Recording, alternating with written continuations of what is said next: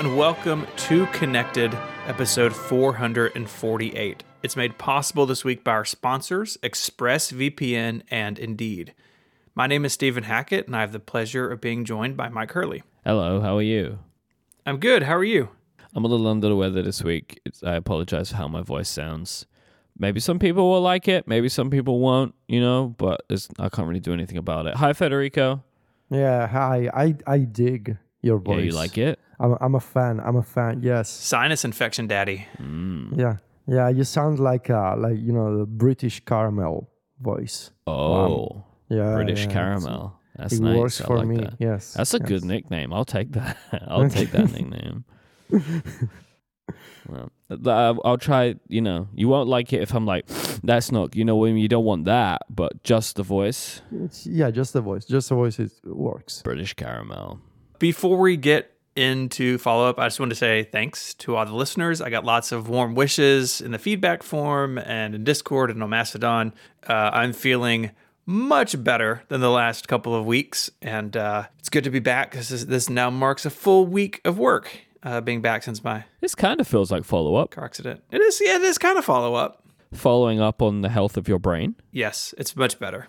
The passionate ones, though, have been feisty. Oh no. over on the relay fandom i've got a, a page and it listed the phones i'd broken and added to that now is a 2015 toyota tacoma and a trash cart Yes, it's not just phones you're broken. It's just it is listed. This this uh, it is a wiki, basically a fandom wiki, and it is things you have broken, including all of the phones, some watches, some Macs, um, some accessories, body parts, and now miscellaneous, which includes the 2015 Toyota Tacoma and a trash cart. my height is listed as here as well it says probably taller than myke and i that's that's good Emotionally taller than me, anyway.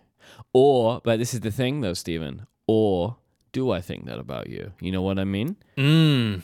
right? Because that's the whole thing. It's like you know, I people that I'm like oh intimidated by or whatever that I I think they're taller than me, and now like this is like the it's like the um Schrodinger's box kind of situation. Do I think you're taller than me or not? The answer is yes. I actually do think you're taller than me. Um, who could tell? I, I think every, you're is, both taller Stephen than is me. not. Stephen is not taller than you, well, and I you am tell that to my maybe brain. just slight, slightly taller than you. But oh, like, you see, look, this is how you're trying to get in my head. Mm. No, Stephen is definitely like- not taller than you.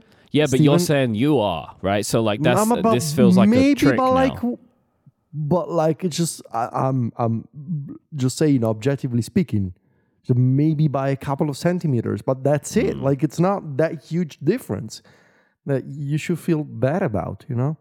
I'm gonna like- get those like shoes that have lifts in them, Mm. Okay, well, with Wear the heels, those. yes. so yeah, I can like definitively be taller than everyone at WWDC. It's important to me. Okay, yeah, I'm, I'm pretty sure that Berlusconi used to wear those.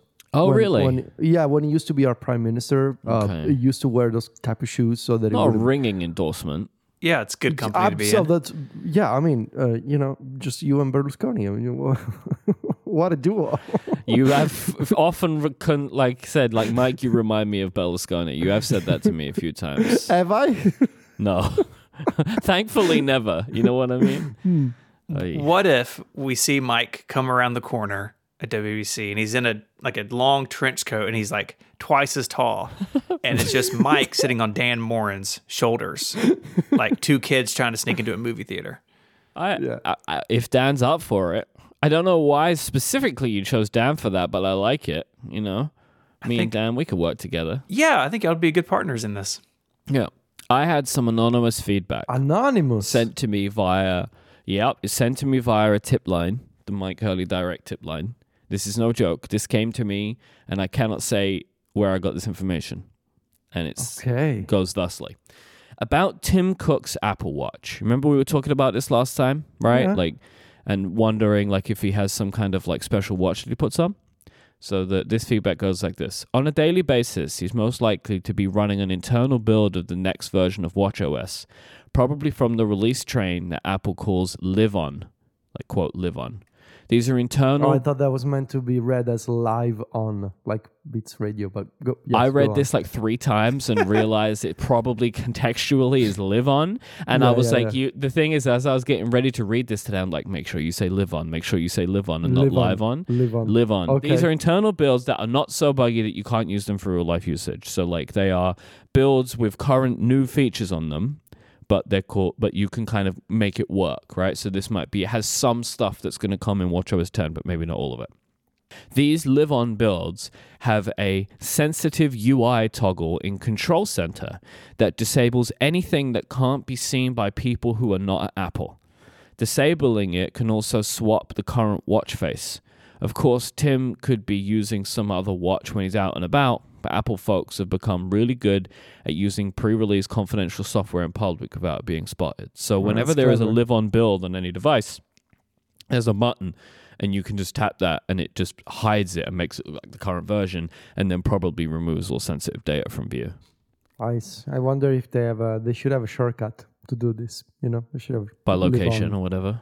Uh, oh no, like a live on shortcut action that you just on. pre- pre- press a button and No, it they- switches your. They need it to work, so they can't use shortcuts for it. Ooh, That's unnecessary. okay. Shortcuts Yeah, it's- well, works. what? like that's not the issue. Yeah, It's like that's not the thing. Yeah, last time I checked, do we do we hate shortcuts on this podcast? You know, is that- what's happened now? why, why is that? Sometimes it's buggy, you know. Stephen's taken a stand, everyone. Can I change switch on and the relay footer to live on and see if anybody notices? Live on. on. Live, Live on. on. live on. Yeah, live on. Um. Okay. So so the Myke Hurley tip line is, is a thing. Oh, I get Like tips. all of this is don't interesting, but Uh-huh. also the source, like this whole thing, is also interesting. You know, the, the I Myke trust the source, is what I'll say. Oh, you trust the source. I, I recently I've been getting I've been you know as they say, getting little birdies. You know, Are you are you the new Mark Gurman? I wouldn't say that. Hmm. You know, maybe if you think about it, maybe Mark Gurman is the old Myke Hurley. Have you ever thought of that? You know what I mean? Things are changing around here. Rumor roundup, it's like it's broken out now. It's just my life. Yeah, you blew my mind with that. Okay. You don't like it, do you? You don't like that I have this thing. You're like, why didn't I have this No, thing? I'm fine. No, I like. I love it. It means we can we can know stuff before. Like Uh-huh. I love all all about this. Yeah. I got a, I got a few little things, but none of it's relevant for today's episode. okay. All right. There's nothing else you want to share. You sure? Nothing that's really that interesting. Anything about the Mac Pro? Uh, not yet. Uh, anything about iPadOS 17? Can, can we go rumor shopping? Like, can we just ask you about You want to come down and see what I got hiding in the back? Let's You know? hey, rumor Santa, what you got for me? Take a look inside of this trench coat. Remember the Dan Moren trench coat? I got some rumors in here. You know what I mean? Dan Moren's holding on to them for me. Have you ever played Resident Evil 4? It's like there was the merchant that would go, What are Yeah. you buying? Oh, hello, mate. What would you like to buy? That's all I've got for you today. That's, that's Okay. The tip line is closed. Okay. All right. Tip, mm. tip The technique. tip shop is has Tip shop. wrapped up. we were recently trying to work out what a Mac Power user would be who wasn't a Mac Power user, and listener Nick i.e., the two of us, me and Federico. That was who we were. Nick sent in some amazing suggestions. So starting at the bottom, you have Mac user, and then you have This one, when I read this in the document, it's just like, oh, Stephen and Jason are the Mac Power users. Myke and Federico are Mac users. I just really like that. Like, we, we're that low down. We're just like, we're just, we just use Macintoshes. We're nothing else. then we have Mac Pro user, Mac Max user, and then Mac Power user, where David and I sit on our Ah, okay. I see. on our thrones. For the audio complexity, I like Mac Max users. Me too. Mac Max. This whole list is just perfect. Nick just nailed this. It's so good. Mac Max. We're the Mac Max users. Yeah, I'm happy to sit at the MU level though. The Mac. I'm a Mac user. Just Mac user? Just Mac user. You know. Um, yeah. Stage one evolution. Just Mac user. Oh, and we evolve into. It's a four stage evolution, this one. Yeah. It's uh, unprecedented, really. Uh, Yeah. Mac user, Mac user. Uh, ChatGPT is back in Italy. Yeah, Federico, you saved you saved the day. I saved. I saved AI. When you think Oh. about it. That's so good. Will Yeah, it um, spare your life when it comes for us all? I don't think so. I think it will not. It will not remember. I think I'm doomed, just like the rest of you, honestly. Um, but yes, so the the Italian privacy. Um, I don't know how you call them. Like the, the, the- it's like a government agency that uh, controls all privacy related affairs for web services and apps and tech companies has been going after uh, OpenAI because of their data collection practices and how they were collecting data from minors. I think it's definitely like it's all about like they were unhappy about how OpenAI was verifying the uh, the users' ages basically, and um, also there was also like the um, the There's also GDPR, right? yeah, yeah, the- the- all that that OpenAI needed to take care of, and it- they worked with the Italian government on users' uh, age verification, and now the whole service is back, and I am able to use once again the OpenAI website, the ChatGPT website, uh, and I'm very happy about that for a couple of reasons. Uh, the first one being I'm a uh, ChatGPT Plus subscriber, and now I can take advantage of, you know, GPT four and GPT four based enhancements again because those are not available via the API. And one of those, for example, that I already have access to is plugins. So I've been I've been sharing some feedback back and forth with the folks at Zapier. Zapier are one of the few uh, one of the first services to have ChatGPT plugin integration. And one of the things I'm doing now is like when I'm using when I'm chatting with ChatGPT, I can create tasks in my task manager from ChatGPT. Like I know it's good, but it's also you know what I mean. Like the idea that you can hook an AI into directly into Todoist to be like, go wild. it's hor- it's hor- look it's horrible. It's it's a nightmare which is why i'm doing it. Like i want to be you know take me on this nightmare ride. It's it's it's like you know what people watch horror movies when you think Yeah. about it. Why do people watch horror movies? Like why would you want to be intentionally terrified? This is the horror movie equivalent of hmm. of you know chat gpt it's like yes hook it up to all services and let's see what happens. Um, that's the sort of energy for that i have.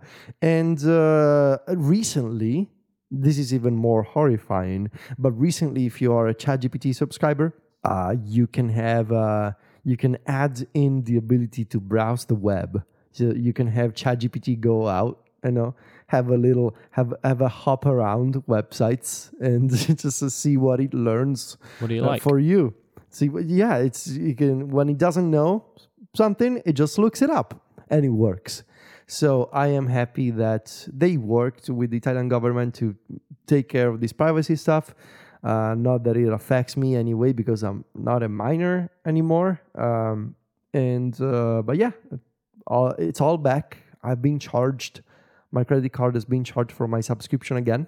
It was paused last month. And all is good Mm, ChatGPT is back in Italy.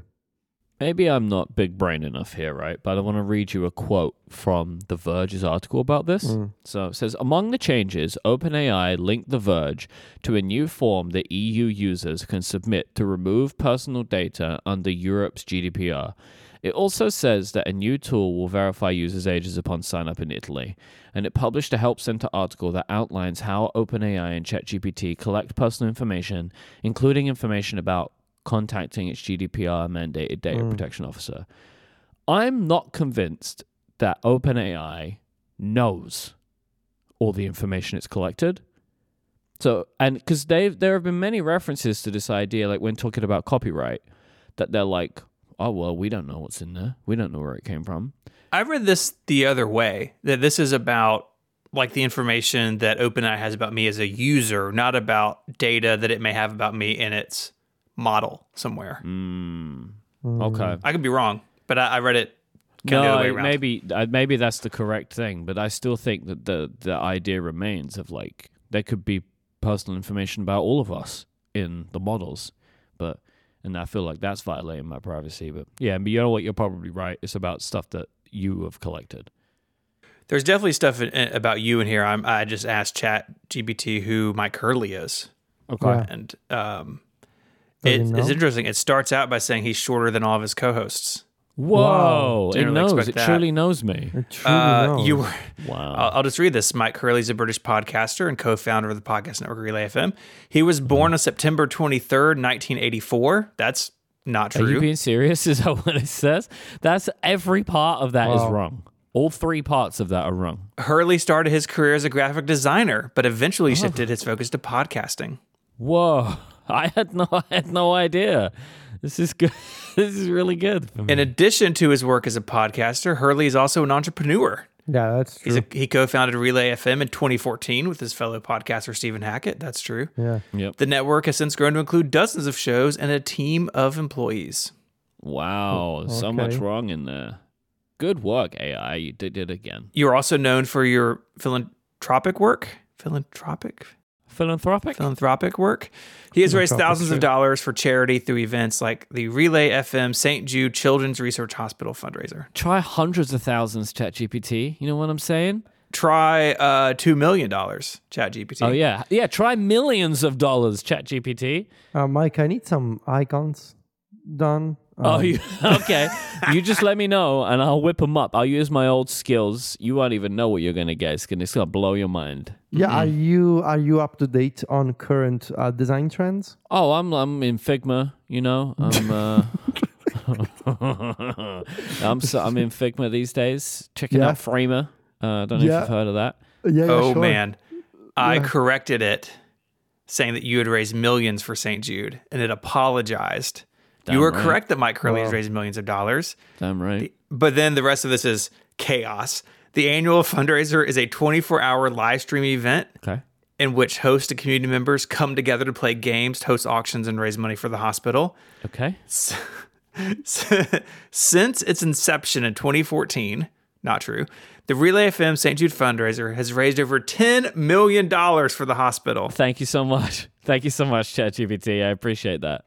That's really good. I appreciate the where you. These are the ambitions you want from the AI, right? Like oversell me, don't undersell me. It's incredible. Very useful. What version of ChatGPT are you using? It says in the footer, right? Let me see. Uh, March 23rd version. So 3. Three Point, point five or four. 3.5, I think. Uh, no wonder. Uh, The thing not the good sucks. stuff. Not the good stuff. I, I think I'm on the waiting list for four, but I don't think I'm in, in it yet. Uh, I You can pay for hold it. on. I Pay- can pay the can give money. you I can give you the four the ChatGPT four answer. Pay the money. Uh, what if it's like? me- imagine if it says in. like, apparently tens of millions of dollars is what I was told. All right, hold on, hold on. We're Okay. checking this live. Uh, let me confirm that I'm using Doing it live. doing it live. Let me confirm that I'm using uh, ChatGPT Plus. Uh, let me switch to four. Let me ask who is Mike Hurley. Let's see. It's typing. It's This typing. is good.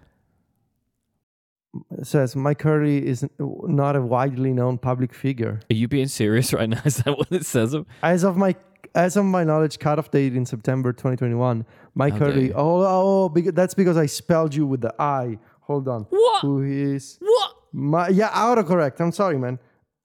Who is Myke with a Y? Hurley. Yeah, he's a public. Myke Hurley is a British There podcaster, entrepreneur, Thank and you. co-founder of Podcast Network Relay FM. Hurley started his career in, in podcasting in 2010 and has since become known for his work on various technology and creative-focused podcasts. Along with Stephen Hackett, he founded Relay FM in 2014, which hosts a range of, of podcasts covering topics like technology, productivity, design, and more. Some of the popular podcasts on Relay FM include Cortex, Upgrade, Connected, and The Pen Addict. Damn right. He is a philanthropist. I really like how much the two of you were struggling with that word. It's so hard. Myke Hurley is not primarily known as a philanthropist. He's best known for his work as a podcaster. oh, you asked it if I if I was a philanthropist. What is po- while it is possible that he may have been involved in charitable charitable activities or causes, there is no significant public information Get available. the hell to- out. What is going? Why does the old version think I'm a philanthropist, but the new version's like, no, Yeah. man, not good enough. Yeah. Not- Try you're not get- again. Oh, well, hold on. Easy. Easy. Tall. Ah, this is ridiculous. I could not find any public information about Myke Hurley's height. Nobody Yeah. can. Try Nobody- getting it in my no- brain. It's not public Yeah. in there either. yes, it is. no one knows, man. So you're either a philanthropist or you're not, depending. On You know what? I will AI. take that I'm not considered a philanthropist for the more accurate telling of me because I don't consider myself a philanthropist. Like we raise money for a great charity once a year. I'm not like on the board of a charity. You know, I feel like that's when you're a philanthropist, like when you you're doing it like all over the place. You know what I mean? They didn't give you a board seat after the last podcast. That's unbelievable that you would talk to me in this way. Uh, and I, and you know, I mean, look. To be fair, maybe the the the flexies could be considered an ongoing philanthropic work. They are for Federico, that's for sure. I was going to say, however, I historically do not give a lot of money. In Look, the I look, I do so much. I got so much philanthropy going on every time we do the games on Connected.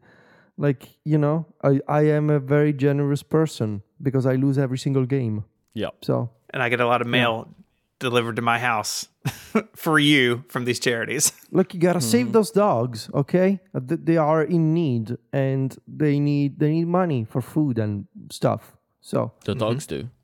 the dog the dogs do, yeah. C- Cats also, you know. also, cats. It's, you know. Yeah, yeah. This episode of Connected is brought to you by ExpressVPN.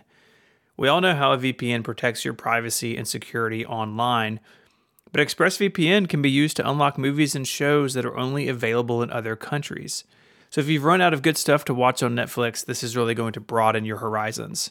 So here are some examples of things you can watch via ExpressVPN. Brooklyn Nine-Nine is on Netflix Canada, an excellent comedy. How I Met Your Mother is on Netflix in Germany, and Star Trek Discovery on Netflix UK. And ExpressVPN is super easy to use. You install the app, you hit a button, and you're on your way. And one of my favorite things is it's so ridiculously fast. There's no buffering or lag. You can stream with no problem. ExpressVPN lets you control where you want websites to think that you're located. You can choose from almost 100 different countries.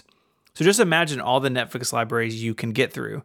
So if you love Korean dramas, you can use ExpressVPN to watch Parasite on South Korean Netflix. It was the best picture. And it's not just Netflix.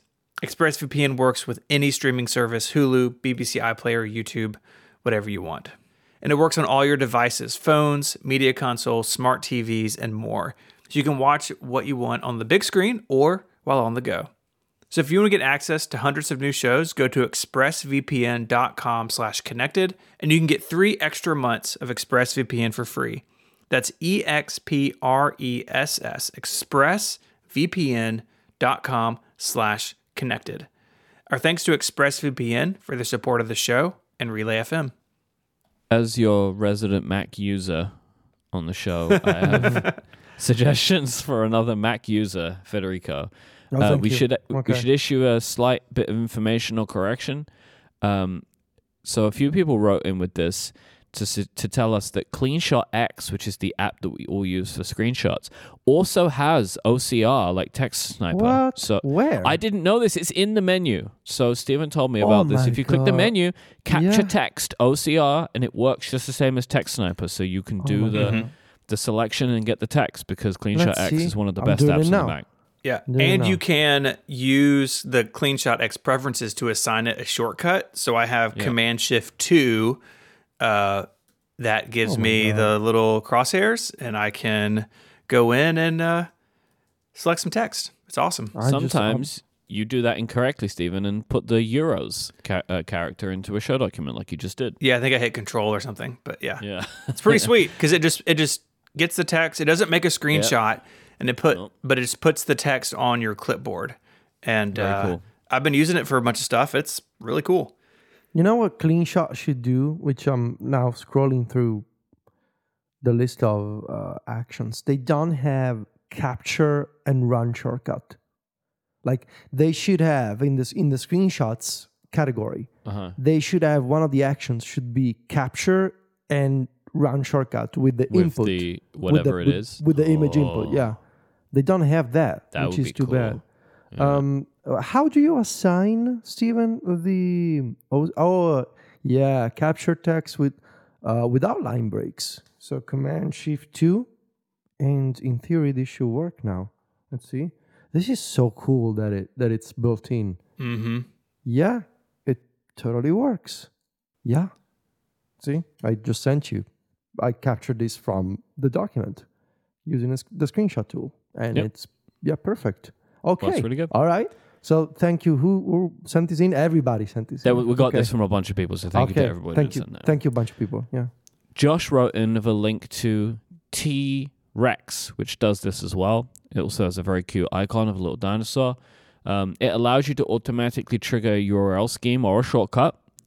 TRex has a terminal app, integration with Alfred and Raycast, and shortcuts integration as well. So this might do some of what you want, but it's obviously not in the app that you'd prefer to use, Federico. Wait, wait. What does this do? Copy the uncopyable. Huh. Yep. Nice it puts title. a tiny Okay. dinosaur in your menu bar. It doesn't have to do Yeah. anything past that. But it's it's OCR, but it can you can run like actions on the OCR text. Okay. Uh, Quinn wrote in to say Swish is a Ooh, really good window manager. Um, but it has a grid option, uh, and it lets you manage windows by swiping on your trackpad. So Mm. it's another window management app. Uh, Jimmy writes in to say Shortcat is an app which indexes Shortcat. Shortcat Tall dog. like shortcut but a cat. Or not short dog. I don't know if anyone makes an app called short dog. They But Shortcat is an app which indexes all of the UI elements it can from the current app that you're looking at and assigns keyboard codes to them so you can select What? things directly from your keyboard rather than needing to use a mouse. How? I think it's using accessibility preferences and stuff like that to, to pull Ah. that stuff in and then it assigns keyboard I'm looking at the screenshots now. Yeah. Now this is this is uh, interesting. So, for example, they have a screenshot when they're showing like the GitHub website. One of the tabs on a GitHub repo is pull requests. Yeah. And they assigned PU to just switch to that tab, You. which you know it means um, in that case Safari will click on that. Uh, you know, Shortcat Uh-huh. will click on that thing. Oh, this is so cool, huh? You could do some fun stuff with that. And an- and this is how you get a cat on your on your Mac. Got dinosaurs on the Mac, cat on the Mac. Mm-hmm. Uh, I want to recommend one that Eleanor sent into Federico. You might be using this. One of my favorite apps, Rocket. It's just a good way to get emoji quickly. I I need to install this. I am familiar with this one. I need to Super install good. This. It's like Yeah. Slack and Discord emoji uh, control. So like colon, and you just start typing. It gives you emoji. Um, Okay. For a while, the app wasn't getting updated with new emoji, but that's been fixed now, and they just But got the most recent ones too. That's Uh, good. so That's So they're back on it again, which I'm very happy about because I love this app. And Peter recommends, I think, one of Stephen's favorite apps, Soulver 3. yes. Mm, mm, Great mm. calculator, notepad, and spreadsheet formula combo app. Um, it's on Setapp as well. Yep. And just out for the iPad now. So I have a I have a few things that I that I need to mention. Uh, because this is a work in progress, you know, this all installing all these Mac apps as a new Mac user. So um, there's one that I started using that I'm not completely sure if I want to keep it or not, but I think I want to mention it. It's called RCMD. So this app, R stands for write and CMD for the command key on your keyboard. Um, so it lets you remap the right side command key on your keyboard, which I would bet it's the one that nobody uses, like the command key on the right side. I, I, I sometimes use it, but yes, you I, use that? I, You use that one?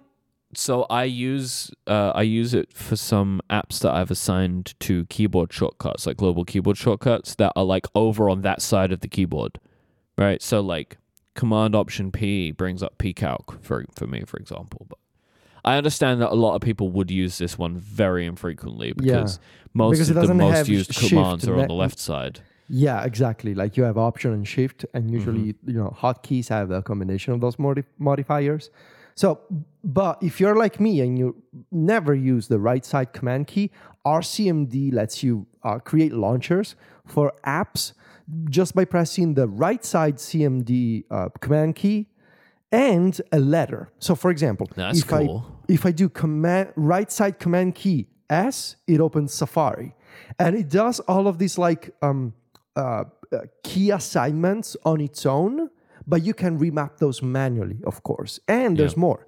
If the top suggestion for again in this case the letter S is already the frontmost window, and you press Command S again, it cycles to the following recommendation. So Safari, for example, is front and center, and I do Command S again, it just opens Spark. Spark is front and center now. Command S, it goes back to Safari. So it lets you cycle through multiple apps that start with the same letter. And of course, you can remap whatever you want. So this is something that I'm playing around with. For the dock, I mentioned Almighty uh, last week or a couple of weeks ago. That's been sort of kind of acting up for me. It wasn't super reliable. And so I started looking for alternatives. And I want to recommend DockMate. DockMate super cool utility to do what I wanted, which is like you hover over a uh, icon in your Mac OS dock and it shows you a window preview uh, of the open windows for that app. DockMate is actually even better than what I was doing before. So when you hover uh, over an icon in your dock, you see a little thumbnail with a preview of the windows for that app that you have open. You can add a new window from there, and it's got special types of windows for Apple Music, the podcast app, Spotify, and get this calendar and fantastical. So huh. if you hover over the fant- like I'm doing it now, I'm hovering over the fantastical icon in my dock and it shows me a special pop-up with my calendar events for the day.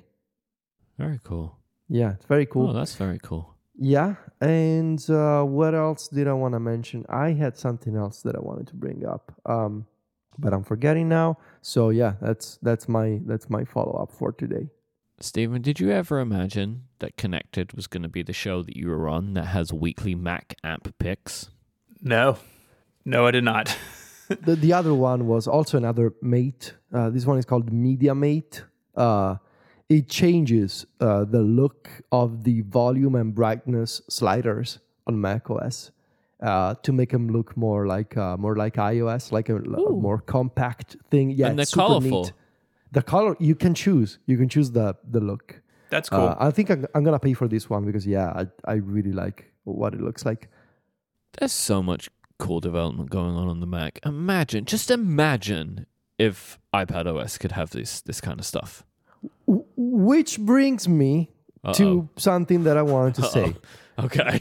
so we've no, been having this, we've, we've been having this. Uh, uh, hold on, we've been having this conversation, right? Thinking ahead to next month, when by this time in a month we'll be together. Hopefully, you know, knock on wood, and nothing's gonna happen. We'll be together. What I guess the my the question on my mind is, what can Apple do to bring you back, right? because like I, I won't lie to you guys i still fundamentally believe in the idea of like a, a, a tablet computer that can be a laptop can be a desktop thing uh, you know you can touch or you can use as a laptop like ideally apple should make that kind of computer right but i also feel like it's not just about the hardware it's not just about the form factor it's also about what the software lets me do with it. And while I do believe we are going to see some stage manager improvements this year, I don't think they're gonna be improvements along the lines of, oh, well, we screwed up last year. Sorry, we're gonna give you real multi window like macOS. I don't think they're gonna do that. Um, but I also don't think they're gonna just open up iPadOS to say, uh, yeah, it's gonna be like macOS. Install whatever you want. You want to have a terminal? Go install a terminal. You want to download a bunch of emulators from developers' websites? Go do that, and you can play Dolphin emulator on your iPad Pro. I don't think they're gonna do that. So I think, given how you know I've sort of quote unquote seen the light over the past few months. I think what they can do to bring me back is actually make a Mac computer that is also a touchscreen and where you can detach the display. That's closer because I, I, just think if if this is what you're enjoying, right? Mm. Like if you are I'm enjoying, enjoying this, this, very much, you're yes. too far gone. Yeah, right. That's the like that's the thing.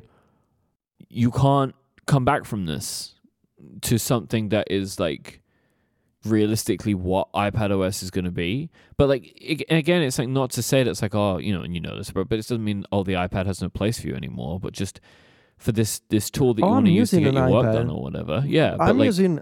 I'm actually now right now. I'm I'm like uh, choosing. Given that I'm basically started using the iPad for uh, testing my shortcuts, but on a daily basis, it's like it. And I'm sorry to say this. Look, I'm very sorry to say this that it's come to this, but it's turned into a media consumption device. But that's but the iPad's like s- nothing can touch it. Like you could do so many things on an iPad. We've all done them. It's the thing I'm using in the bedroom at the end of the day when Silvia goes to sleep, and I'm like, okay, I, I want to read something for a few hours, or I want to catch up on my RSS feeds, or like I want to like do some very basic, like saving my tasks for the following morning, like that sort of thing. It's perfect for that. And right now, I'm actually choosing. Uh, I have an 11 inch iPad Pro, uh, but I also have an iPad Mini. And so I'm actually like I'm I'm running this experiment right now where I restored my iPad Mini from the same backup of the 11 inch iPad Pro, and I'm testing them side by side. Um, I I still don't know about those two. The iPad Mini is obviously much much lighter than the 11 inch iPad Pro. It's like half the weight of the 11 inch iPad Pro, but the 11 inch iPad Pro has has a nicer display and like it or not, Stage Manager. If you want to use more than two apps at the same time, you can do that. So, but but yeah, overall, it's it's come to this where the iPad, whatever I'm gonna choose between these two, I just don't put it on my desk with my studio display and my keyboard anymore. Like, why would I? Right? Why would I? The Mac is a device that I do my work on and can watch a video on if I want to. Yes. My iPad is where I watch all my videos, read all my articles. I can also respond to an email. And like, but you cannot do your work on. right, but I can, I can. And well, but it's not the best one. yeah, You know, like a lot of my work, not all of it, but I can do a lot of my Yes. work, and I have, and I did, and that's what I mean. Of like, it's not the place where I'm, go- where now I'm going to, but I can do most of it there. yeah. That th- And that's they, sort they of flip around that way. That's how I sort of gave myself an out in, in the in the sense that like I redid my entire desk and my whole workstation in a way that I'm like, okay, th- this desk, this setup supports three computers: my gaming PC, my MacBook Air, and my iPad Pro. At any point, I can unplug a single single cable, put in my iPad Pro, press the two button on my keyboard and on my mouse, and I'm good to go with the iPad uh-huh. Pro. But why would I? Like that's the that's the question. If I if I have at my disposal in front of me, iPad Pro on one side and MacBook Air on the other, and like the task for the day is get your work done, why would I do it on the iPad Pro given the current limitations? That that that's the that's the wh- where we ended up. So I'm, I'm I think I'm actually like for the past month or so where I finally accepted this. It's been such a such a relief for my mental health to just accept this. I- honestly think in, in in a way, it's it's sort of been like a, a, a sort of like digital grieving process, like just accepting that like okay, uh, I guess I'm a Mac user and the iPad Pro has changed its role in my life now you know because i've built so much of my you know sort of online identity and work and habits like all of it around the ipad pro it's been kind of like losing a, a loved one you know in, obviously Well, but like, you you had to put so much energy over Yes. the last amount of years into fighting people who would tell you that they couldn't do you couldn't do what you were doing a certain way, and that was the way you wanted to do it then. And so, like, there is just an element of like you've you've chosen to go down a different path because shocker, people can change, right? And their Oh, yeah. priorities can change, and that means letting go of a part of your personality and a part of the way people see you so it becomes your Yes. identity in a way that like you know this isn't like a woe is me kind of situation federico having to do this is like it becomes like a thing Mhm. you listener out there do it making this change it's just like a change you made but like if federico makes a change like this it's like the people are like, why have you done this? Or haha, I told you, and like da da da, like, and it just goes on, right? Yeah. Rather than it just being like a change a guy made, you know? I like, get I get emails. I get whole thing a whole thing going on Discord, and it's like it, it's what happens when and I'm you know extremely grateful when you have an audience. Every single, especially an audience that pays attention to your decisions. Thankfully, many of them do, but that's that's the the, the consequence of it. It's like now your decision uh, generates opinions that are directed at you. Some of them in a very loving and polite way, others not so much.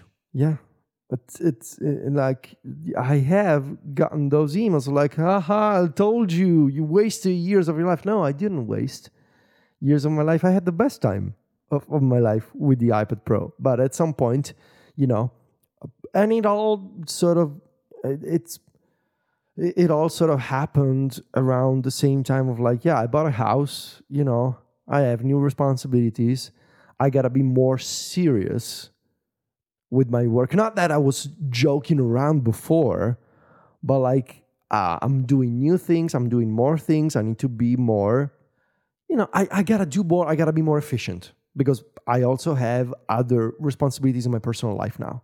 I cannot waste time you know making silly workflows anymore. I gotta i gotta get to, to the point. And and Raman is asking in the discord uh, Ticci, is there is there one thing that caused the change? And yes so like buying a house was definitely part of it and the other was like just the disappointment the sheer disappointment of stage manager and the whole drama that i lived for like five months last year.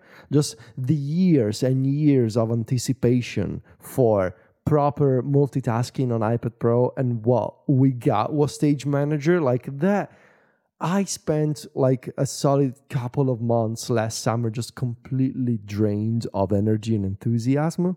Yeah. So that was part of it.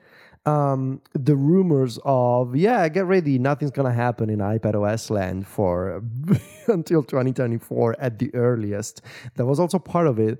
But the the most important thing was I bought a house. Um, so much of my time needs to go into furnishing this house and and finishing this pretty huge commitment that I got for myself. I cannot waste time when I'm working at my computer. I gotta hit the ground running, basically. Like I gotta sit down, I get work done. Like I gotta be, you know, efficient. Go for it. I cannot waste time being like, oh, I cannot do this thing on iPadOS unless I make a wild short. No, I need to sit down, get work done, boom, that's it. And uh, that was the primary thing. My observation of you over that time, Mm. and I'm not saying this is true, but like this is kind of what Oh no, this is this is this is good. I love this conversation. So thank you for letting me no, no, share no. this. But like what I saw of you is like all, all of the other things that Apple had done, split view, da da da. Like you could kind of like make them work for you and excuse away the things that didn't work well. It's like no, it's not that bad. Like Mm. yeah, it's, I can only have two apps, but I can have a slide over and then, like I can get you, you know, like this works, this works, right? And you can kind of like, I don't when when I say make excuses, I don't mean it in like the negative sense, right? Like you're not like you're not like standing fight like fighting for Apple, but you're just like I like this platform, I like this device, I like what having a tablet can do for me. The modular computer idea that you really believe Yep. in. I can make excuses for this, but Stage Manager didn't work for you. Like it just didn't work. No. Like I think if Stage Manager wasn't so buggy for you, maybe this wouldn't have happened. Maybe. Like if Stage Manager worked for you the way it works for me on the Mac, like I just have to make like get used to some different habits. The problem for you was for the majority of the the, the beta period, and I think still now, like you would ju- it just was breaking. And, and I feel mm-hmm. like maybe if that wouldn't have happened, maybe this wouldn't have happened because you wouldn't have had that situation where you weren't able to get your work done, you weren't able to get the, the review done the way that you wanted because it wasn't finished and it was delayed, right? And you Yeah. weren't Yes. you didn't have as much time to to mess around with that. Like you still had to learn it, right? Because you wanted to write about it, But if you would have been able to learn it and it wasn't so buggy, maybe none of this would have happened. Like you would have just continued on the same route that you were on. That's a great point. That's a great point. Yeah. Uh, yes. Yeah. That that is also definitely what happened. Like that whole stress uh last uh, like the final week of August and the first couple of weeks in September like like I w- and you can go back and listen to the conversations we had like I was like what am I going to do? It was bad. Like, were was- in a mess. and I and and in fact, like the thing that sort of uh, turned on like this light in my brain was like I forced myself to just write an iOS 16 review with a different style out of necessity, really, and I had so much fun with it, and it went so much better than years before, and I was like, huh, I I see, interesting, like. I feel so much better than previous years. And it seems like the people can tell from the story that I had fun and they're having fun reading it. It's like, hmm, interesting. And so, yeah, it was like, you know, mul- multiple things coming together. And I can tell you that right now, I don't know, but, but for this MacBook Air, I have been, I, I like to observe myself when I'm using a, a, a different type of computer, right? When like, how do I feel about this? And I, it's just, I get that feeling that like every single time I want to use it, and I keep thinking about it, and I want to try all the different things, and I want to talk about it on Unconnected and on AppStories. And when I use it, I have fun, and I'm having like it sort of makes me feel again like I was feeling 14 years ago when I started MacStories. It's like I get that same type of feeling. Uh, also it's like the same feeling that you get when you play a really good video game that even when you sleep stop playing that game your brain still keep, keeps thinking about it. It'll probably happen with zelda next month.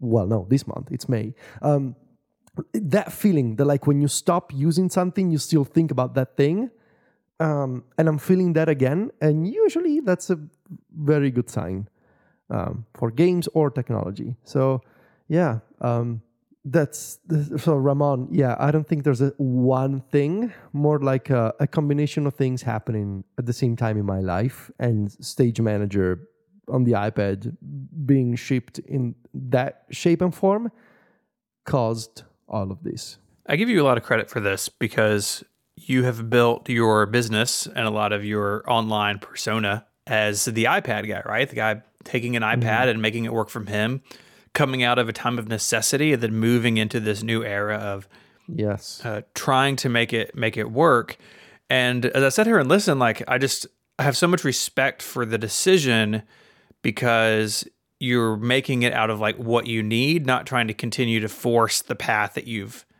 been on and i'm sure that comes with like some some existential angst a little bit i think it would if, if it were me yeah well you guys know what the past few months have been like uh, behind the scenes. Yes, it, it does. Yeah, but but thank you. Yeah. Yeah, so I'm excited to, to see you make this this change, and I think that as a reader and a listener of like what you do at MacStories and the associated uh, projects, like uh, I'm I'm excited to see your reentry into this world because the last time you were primarily a Mac user was a decade ago, right? Even a little bit longer than a decade. And you've chosen a really good time to jump back in the pool. well, I'll, I'll, say that. And so it is, uh, it's cool to see. Speaking of being a Mac user a decade ago, yeah, I was just uh... Pastor Boy in Discord has just found a Federico Viticci article from October 2012 about Shortcat Spotlight for the user interface. the beta, a beta of Shortcat that I tested and wrote about. Uh, uh-huh. What's that? Eleven years ago? Yeah. Mm-hmm. Wow.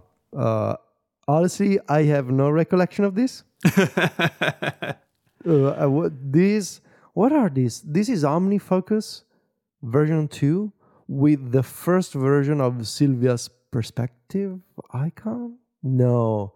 No, it's too soon. Well, yeah, it's before I, that, I think. It's before. I have no idea what I'm looking at, but I wrote this story, so Yeah. I like okay. I like launchers. They simplify my workflow while allowing me to save time and be more efficient. Oh my god! uh, Please don't read it. It- just, just look at the screenshots. Just There is like an ongoing thing which one true John does for our group thread where he drops in old Federico articles and we will read them and send Federico They're screenshots of our favorite they are, passages. They are bad people because they they yes, just they're bad. Just don't read it. Look at the screenshots. This is why I just make podcasts because no one's going to listen to the old stuff. It's just too old. It's too lo- takes too long. You know. This episode of Connected is made possible by Indeed. What's a game where no one wins? The waiting game. When it comes to hiring, don't wait for great talent to find you. Find them first with Indeed. When you're hiring, you need Indeed. It's the hiring platform where you can attract, interview, and hire all in one place.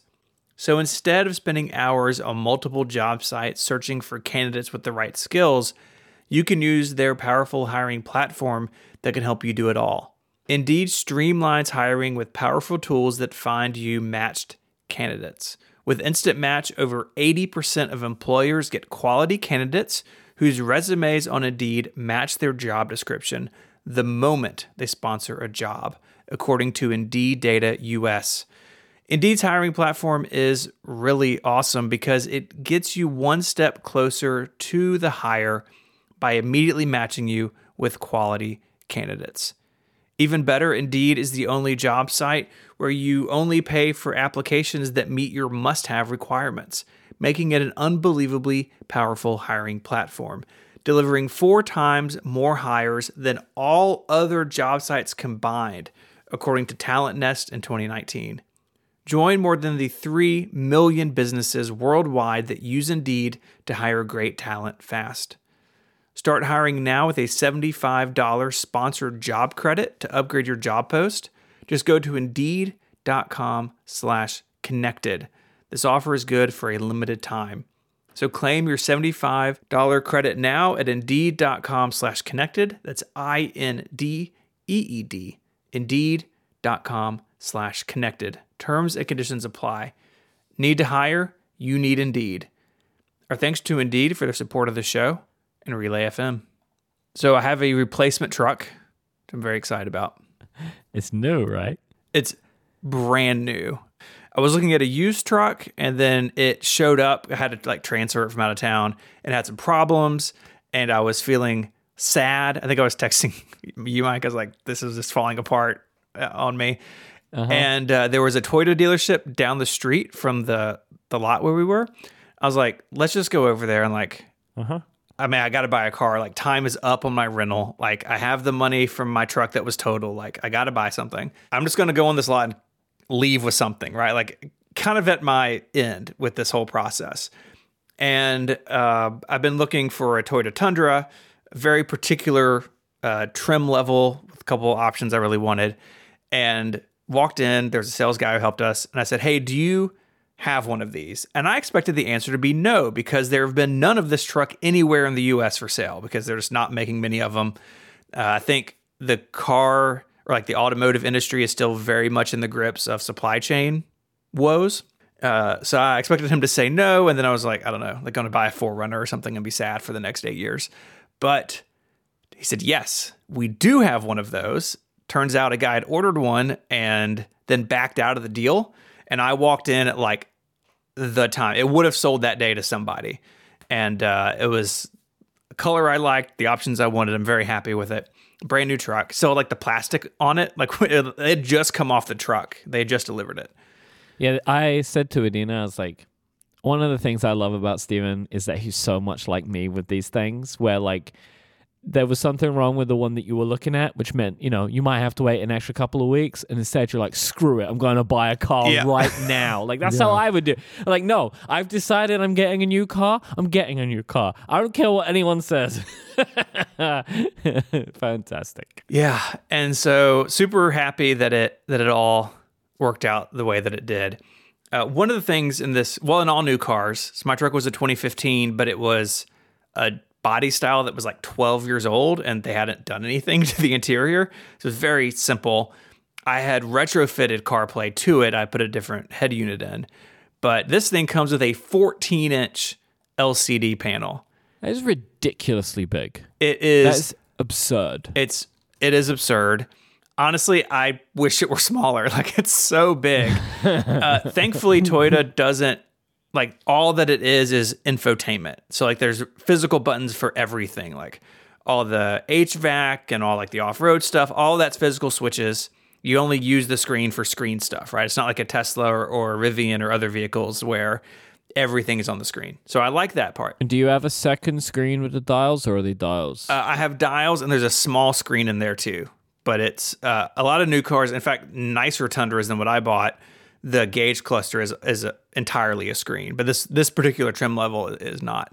And so, uh, you know, get it home. I spent all day Monday at the car dealership, uh, you know, doing paperwork and stuff, and get it home, and uh, immediately am struck by two things. Uh, one, this is the first good wireless car- CarPlay experience I've had. I have tried a couple. I made a video about one particular one. Adapters, like dongles, you can add to your car to, to like piggyback wireless CarPlay onto your car. And Casey Liss has used one of these for a long time. It's spoken very highly of it. My experience with the couple I tried wasn't very good. It's very laggy, very buggy, and I just sort of gave up on it. And in my previous car, there was no wireless charging. It's like, well, I got to plug my phone anyways to make CarPlay work, and then I can charge it, and it was fine. Like I had no complaints about that system. Uh, well, listening has wireless CarPlay and a uh, Qi charger, like under kind of like in front of the gear shift. You can put your phone in there, and uh, it's got a little charging pad, and uh, it's pretty sweet. It is not as responsive as wired CarPlay. Like on my old setup, I could hit a button and like it would respond immediately. This thing, there's like a half beat, and it's like, okay, next song, there we go. It's it's fine. Like it's not. I mean, this is a uh, an amazing vehicle. I can handle a half second delay when I skip tracks uh, in Apple Music, but I just I have noticed it's a little bit slower. But it's also pretty sweet to like leave your phone in your pocket or have it on the little charger out of sight. can you use it wired, or does it only work? Yes. you can. Okay. I think so. So there there are a bunch of USB ports in it. One of them is like a data USB port, and I think it will do CarPlay wired. And then the others are just uh, just for charging. So that's all pretty sweet. 14 inches though is ridiculous, and it really shows. I think how uh, I wrote about this yesterday. How CarPlay, like CarPlay was designed for a world with six inch displays in cars, right? That was about the size of what I had in the Tacoma, and it was great. Like it was scaled very nicely, it was very easy to use, it looked good. Uh, this thing, it's uh, 1920 by 1080 is the resolution at 14 inches. So the, the DPI is not great, but it, it looks fine. But CarPlay, like if you look at the screenshots in that blog post in the show notes, some of it's okay. Like the the the dashboard view where you get the map and then you get your media controls and everything on the other side. That's pretty good.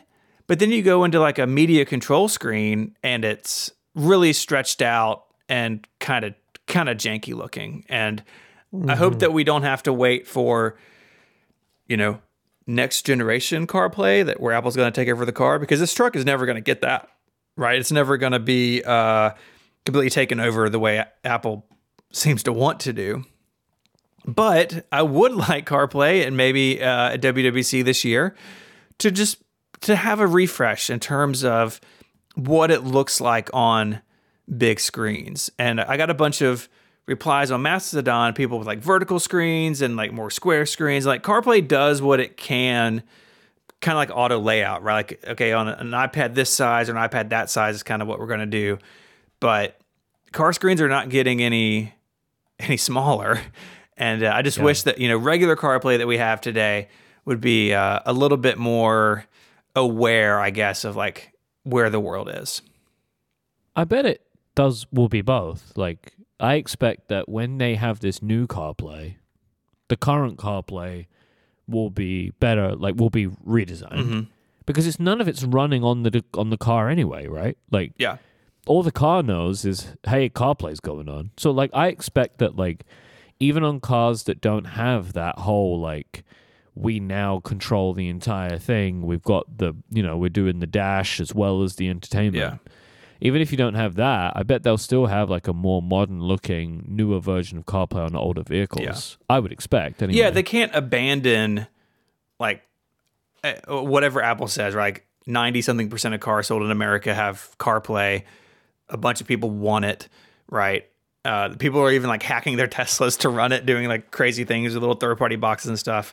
But it's, uh, yeah, there's got to be a middle ground. I don't think they're going to just leave this as it is. I don't think they can because I think this sort of world of CarPlay that we're in now is going to continue a long time, if not indefinitely, because I don't think many car makers are going to cede the entire interface over to Apple. In fact, we've seen, and uh, Myke, you and Jason have talked a lot about this, and Jason's written a lot about this. GM in its future electric vehicles is going to remove CarPlay and Android Auto because they want to Yeah. control the whole experience. So I think this projection system is where a lot of us are going to stay for a long time, and, and hopefully Apple just uh, has uh, some resources that it can it can put towards this because it does like honestly the built-in Toyota media system uh those screens like their playback control screens like they look better than what Apple does and it shows the artwork and it shows the controls and like it's all there now their map is hideous and like the rest of it's kind of weird but their playback screen is is takes better use of the space, I would say, than Apple. And that, that's kind of a sad thing because like Toyota doesn't have good UI designers. Or if they do, their work is like pretty chopped up by the time it goes out the door. what is that? Bluetooth. Uh yes. hmm It doesn't have uh, the car doesn't have like a cell connection or anything. Like it's it's all from your phone. The, it does for the first year, and then we'll see how much Toyota wants me to pay for it. Uh, it has 4G, and so it has its own maps that run, and it can get over the air updates, and you can, it like in the app, I can unlock, lock, and remote start the truck Right. from anywhere. So it has that sort of stuff, which is also very nice. I've never had anything like that before. But like this is the the problem, right? Like this is that GM thing. Like what you're talking about is like, why would, like what you know, from Toyota's perspective, they're like, no, we just want you to pay us that money Mhm. because Apple's going to give it for free. Yeah. Like that, that's the issue. I, I don't know how they're going to get around that.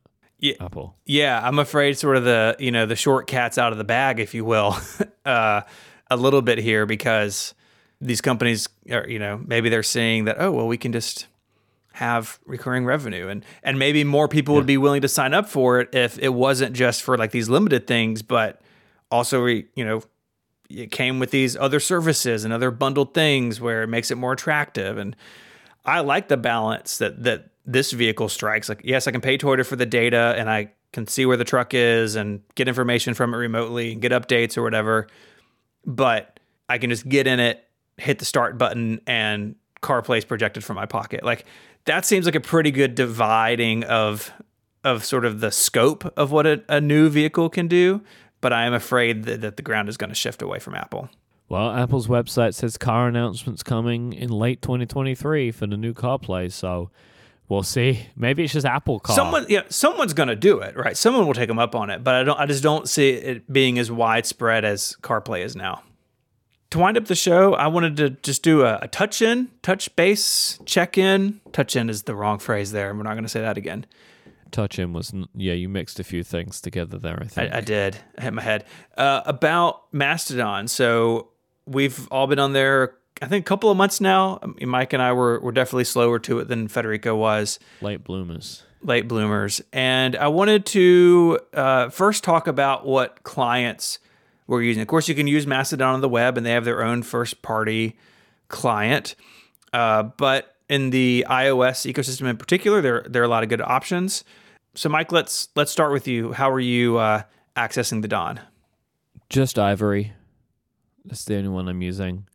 Um, I have, and I haven't really played around with anything else to be honest. Like for what I'm using it for, Ivory is is is great for me. Like I'm I'm I'm having a good time with it. It's a nice nicely made app, and it has all the features that I'm personally looking for from a Mastodon client right now. Anyway, Yeah, I really like Ivory. I mean, I love Tweetbot. I used Tweetbot for however long Tweetbot was around, like the whole time, basically. My only problem with it is that Ivory's really pretty crummy when it comes to supporting users on small instances.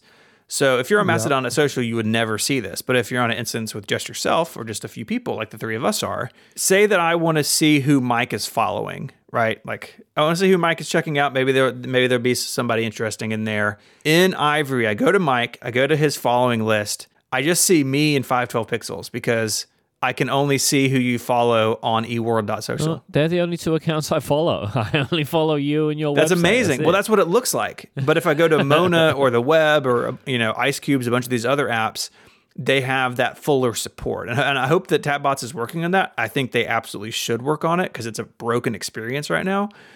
But if you're on a smaller instance, you run into some of those some of those things, uh, and so I also have Mona installed, and I want to hear Federico's take on that because I know you're you're I spent more time with it. It's it's out now in the app stores of this week. I read that on MacStories this week.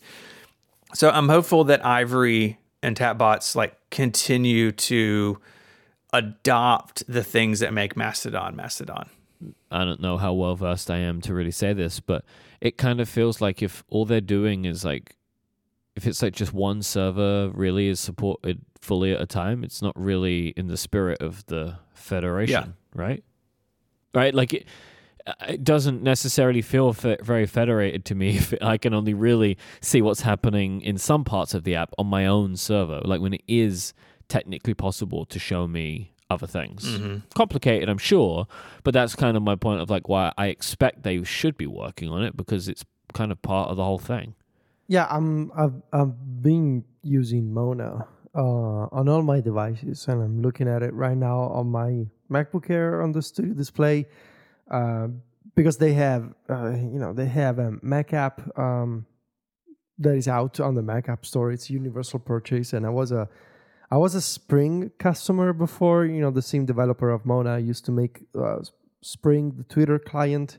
Um, and I was able to upgrade uh, for uh, a lower price uh, to the. They, have um, one-time purchases for Mona, called Mona, Mona Pro, and Mona Pro Max, like like the phones, and I was able to upgrade to the Pro Max tier at like nine dollars. You know, very nice discount. Uh, I'm using Mona because it, it does a couple. It does two things that um that if you know me, you know that I'm a fan of. The first one is customization for everything. Uh, it can be, I I think, actually, for some people, it can be maybe even too much customization. You can, it's maybe a I bit think too it's much a bit for too you. yeah. much for me. I, I I- really like it, but with the amount of time that I spend on Mastodon, which is not as much time I spend on Mm, Twitter, mhm. like I liked setting up Spring. I feel less inclined to spend that work on Mastodon because it's like a lot of time for what I'm aiming to do, which is like why I like Ivory because it, it's very like pixel perfect. You know what I mean? Mhm. Yes, um, it can be maybe a little too much. There's a, but for me, you know, it, it really works with that part of my brain that likes tweaking settings and and adjusting every single thing I can find. Um, and the second thing that it does well is multi-column. Uh, so, for example, right now in the Mac app, um, the divide views, uh, as they are called in Mona, I can have four columns or I can have five columns on my Mac, and I, and it's basically like TweetDeck but for Mastodon. And so right now I have my home timeline, my mentions, my profile, and uh, something else that Mona does well. Unlike Ivory, it lets you browse the local timeline of another Mastodon instance.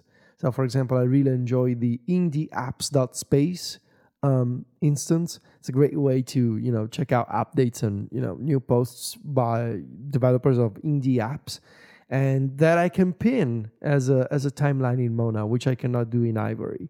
Um, so I'm using these and the, al- al- also on the iPhone. It's one of the few apps to do split view on the iPhone. It's one of the apps that does that. And of course, if you know me and if you recall our conversation last year, I would like to see split view on the iPhone at some point.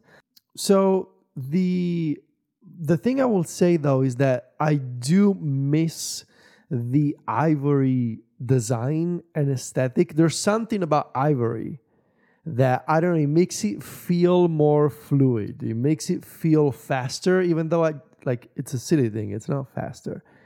but it's maybe it's one of those things like maybe the it's the custom iconography you know it's the animations there's something about ivory that reminds me of Reeder the rss client it's got that special sort of a something that is hard to describe with words but it makes it feel unique It's a And- premium experience. It's a is, more how pre- I feel of it. Yeah. but it does less than Mona. So if you want to like which is why I still have both Ivory and Mona on my iPhone. Like I'm not, I'm not ready to make a decision yet, but on the iPad and especially on the Mac, um, Mona is fantastic because of the multi-column.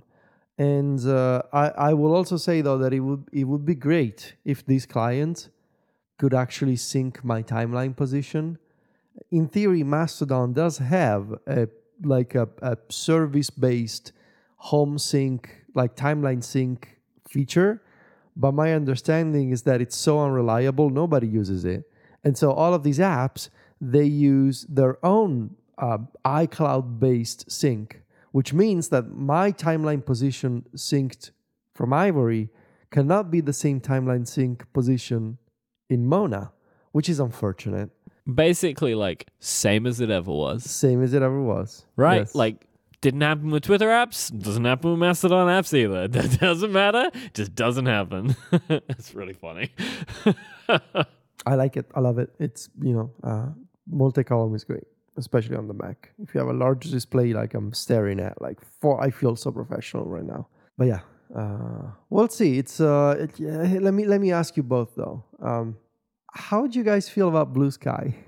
because like, uh, oh, like hey, uh, sh- should should we have this conversation? Like, I mean, we can have it. Uh, here's my issue. I just tell you my issue in a nutshell. It's very simple. yeah, Right? Uh, it feels too much like Twitter. And I don't Yeah, like, and, well, and I stopped liking Twitter. Mastodon Yeah. doesn't feel like Twitter to me. Like with That like the types of conversations, the visual design, like it's it's.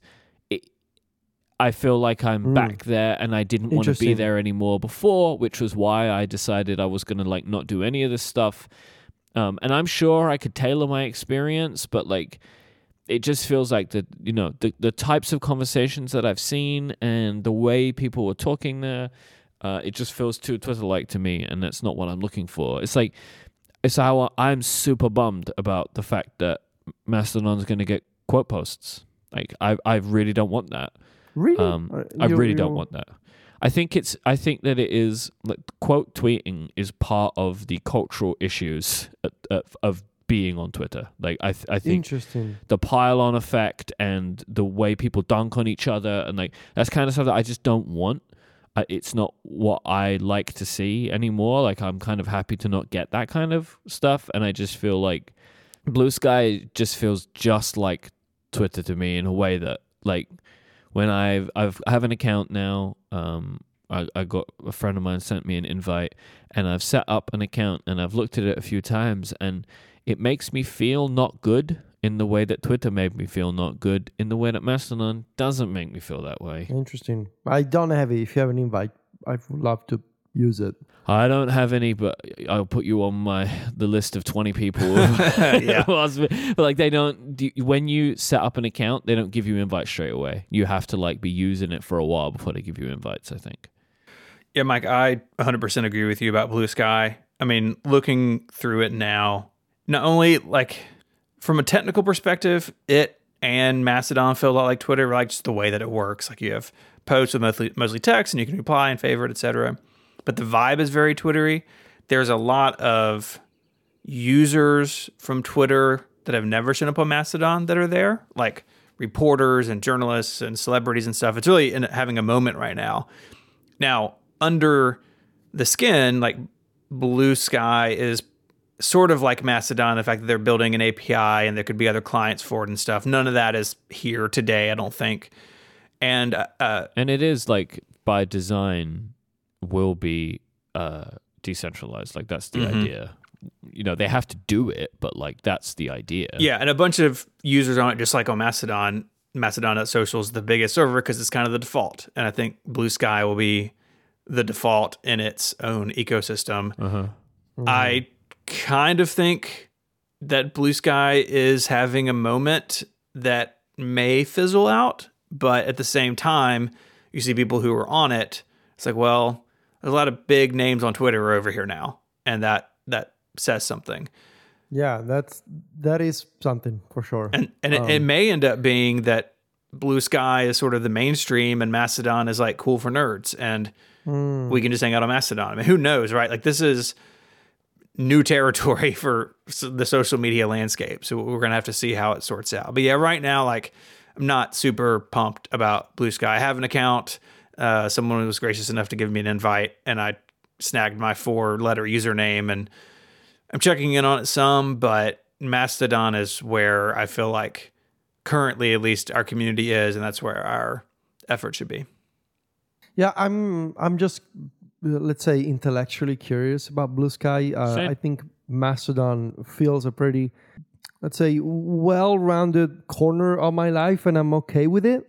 Uh, but of course, I'm always curious to try new stuff, especially you know, given some of the names that I've jumped on Bluesky. But I'll tell you, I'll tell you guys this. Uh, now it's been a few months, right, since we started really using Mastodon. It's been like what, what five, six months.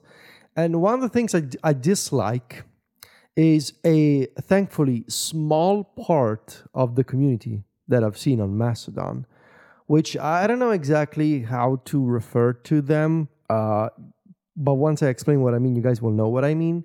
It's like the the the Fedi loyalists, like people who want you to be thinking about federation all the time. And if you ever so dare to utter the name of something that is not federated, they're gonna come after you. And if you don't use open source software and pay for proprietary services, you're evil.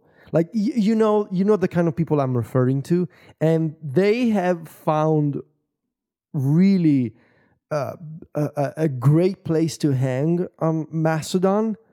You know, these are usually the types of people that have like um, like G- some kind of Linux or FOSS references in their bios. And it's like man that's that's too much of uh, like that kind of energy is too much for me. Like yeah i'm i'm all for federation and ActivityPub and like i really do think that switching to mastodon has been a great thing for me but it's like i wouldn't you know i wouldn't sacrifice my firstborn to Mastodon and federation like you know like yeah it's cool but like with you know like i don't want to be thinking about it 24 7 right? And uh, and also, I don't go out and just attack people if they're like, "Oh, so why do you pay? Do you believe in closed software?" Like, no, just chill, dude. Like, you know. And I've, and I've seen a bunch of those people, and it's like, yeah, it's big, big eye roll energy when when I when I see those posts. Yeah, I've just gotten way better about muting people. Oh yeah, one hundred percent. But if someone's gonna come to me with that energy, it's like we're good. Like our, you know, we're we're good now. But but because I think because of those people, it's not a surprise that some of us look at Bluesky and they're like, yeah, this is fun, you know, like it's not like those and and and if they really thought about it, what what they're doing with that with that energy and that attitude, they don't realize that they are effectively gatekeeping the service. You know, but that's part of the fun, though, right? for, cer- them, for yes. certain types of people, yes, that's that's like that's what they want to do in a way. It's kind of strange. and and it's so surprised that some folks are like they look at Bluesky and everybody's just you know uh just having fun there and and they're like yeah whatever. Is- yeah i'll use this. I, I don't want to be dealing with linux people over there. And so that's something i've noticed and you know something worth keeping an eye on in terms of the general vibe. My kind of like l- big picture view on this is, uh, Bluesky's not going to replace Twitter for as long as Twitter exists. Once Twitter doesn't exist, nothing will ever be like Twitter ever again. Mm-mm. yeah yeah I think the vast majority of Twitter users, like if Twitter was to shut down, they would just just shrug it off and just go somewhere else. I, I, I there will always be something like it. I just I don't think that there will be that people will, are gonna like move on mass to this this other thing. Mhm. Like there will be interest and there will be like people that move and and you know Bluesky may have a very big uh following. You know, like maybe a big user base, but like I don't think it's gonna. I think Twitter was like once it happened once and it won't continue. Like I I don't really think that there's gonna be a like a replacement. Plus, I mean, who knows? Like, I- feel like Twitter is Twitter shutdown is inevitable, but like it's just to happen really slowly, and I don't really know what that means. Like, if it just all of a sudden went away, like, would that make a bigger difference? I don't know, but I don't really know what the deal is. But I, I, I can't see uh, a path forward realistically for Twitter at this Mhm. point. Like, you know, I. I got I've got multiple emails from companies today telling me that their Twitter integration won't work anymore. Yeah. Because Twitter wants to charge forty two thousand dollars a minimum for enterprise licenses. We got that email as relay that our little bot, little ca- thing that we had built years ago to tweet when the a show went live or when uh, a show was published that it was being discontinued, and that was a month ago, and it still works. it's still the version one API keys. I applied for the free access for API version two, which Relay's use would fit in the free tier, and it just didn't work. So we reverted to API version one, and like at some point it'll break, and that'll be it. You know, I'm not gonna. I hope they, that we don't get a forty two thousand dollar bill to the PO box. That's that's true. I don't think we will. maybe we should just turn it off. like, why not just turn it off? Like, it, it I just don't really think like because now n- none of this stuff's gonna work anymore. Like, a huge co- like uh, WordPress, right? WordPress were just like, we're not. It's it's done now. Like, you have to post on your own. Mm-hmm. and there's going to be tons more like this because it's just like it's not worth it. Forty-two thousand dollars. Who is this worth to? That like hmm. someone can't just pay a social media intern to post. You know what I mean? Like, who is who is this worth forty-two thousand dollars to automatically post? Yeah. 'Cause you can't. You can't copy and paste. Like it's just this is a comedy of errors over there, it's man. it's the it's the the world's most expensive copy and paste, like forty two thousand dollars worth of you know copying and pasting a a, a tweet. Like, Yeah. Come on, like. I, I honestly have no idea. Like if if if he wasn't in charge of Twitter, I don't I don't even think Elon Musk would pay forty two thousand dollars. oh, of course for- he wouldn't. He'd be furious. Yeah, right? Yeah. Like you know, because yeah, stu- stu- stupid. So also stupid. But yeah, I don't know what's going to go on there. But the, my point in there is just like I don't, I, I just don't really think. I think it was like a once thing, and there will just be different things, right? Whereas like no one ever replaced MySpace, but there were just different things that came after Yeah. it, like, and they're just they're different in their own way. yeah, Right. And so, like, there will be a, you know, there will just be a different type of social media that will take the place of this for other people, and you just the, the tides just move, right? Like, you may, you know, we may look back at this time and be like, oh yeah, everybody stopped using something like Twitter, but everyone had moved to TikTok anyway, or like, Mhm. you know, but then TikTok got gets banned, and then everybody just moves to Instagram or whatever. You know, it's just like. I- I just don't really think that there will be a replacement, but there will be an element of people that will want to do something else. Like, but this idea of like, um, you know, like like Twitter accounts for celebrities and brands and stuff. Like, I just, I don't think so. I don't think something else is gonna. I don't think it's gonna be Bluesky either. Like, I I don't think it's gonna be any of those things. Maybe we should just go back to forums. You know, that was good. That was good 15 years ago when we had forums. You know, I mean, that was my whole point when I was not on Mastodon yet. Was like we have this moment, right, to like publish under our own brands and like do our own thing. And I still believe in that and still am trying to like push stuff through my shows or through 512 instead of just like opening a Mastodon and like typing something and it being gone, right? Like Yeah. if I have an idea, like so for instance, the CarPlay thing I mentioned earlier, there's a time where that would just been a tweet with some screenshots. And I was like, no, like I'm gonna write a blog post and I'm gonna link to it and you can see the images and I can have fuller thoughts, right? I'm still trying to do that first. But most people don't want that. Most people want I'm gonna open this app, share some thoughts or a joke or whatever with my friends and, and then move on with my day. And so whether that's still Twitter or Bluesky or Mastodon or something else, most people still want something to serve that function. And that's why so many companies and people are racing to be the next one. Maybe we should just all iMess. Uh, everyone should just iMessage each other. What do you think of that? Sounds good to me. Like everyone just shares their pub their phone number in public, and we will just send iMessages to each other. So yeah, I'm reading this now. So Casey Liss's phone number is. so we can start there. We, uh, start we with can- Casey. we Everyone can should start with from there. Casey. Yeah. He loves it. If you want to find links to the apps and stories we see what I did there, I did an AppStories thing. Nice. that we Nice, talked very about this week. Uh, check them out in your podcast player. They're also on the web at relay.fm slash connected slash 448. Couple things you can do. The first is submit feedback. There's a link or a button in your app or on the website, and uh, send us a note. You can also become a member and get Connected Pro, which is an ad free, longer version of the show each and every week. Starting next week, a bunch of Relay FM shows will be publishing our annual specials. This is an extra episode we do for all members. So if you're an upgrade member and you don't pay for Connected Pro, well, guess what? You're still going to hear our special. We do it for all of our members.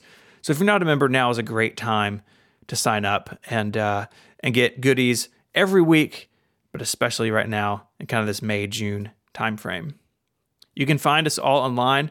Federico is the editor in chief of MacStories.net, home of automation. It is now May, so that's that's still going. Uh, you can find Federico uh, at mastodon.macstories.net as Viticci. Myke hosts a bunch of other great shows here on Relay FM, and he is the co founder of Cortex Brand, maker of many fine products. You can find him at mike.social as iMyke. You can find me on Mac Power Users every Sunday afternoon here on Relay FM, and I write at 512pixels.net. And on Mastodon, I am ISMH at eworld.social. I'd like to thank our sponsors this week, ExpressVPN and Indeed. And until next time, guys, say goodbye. Arrivederci. Cheerio. Bye, y'all.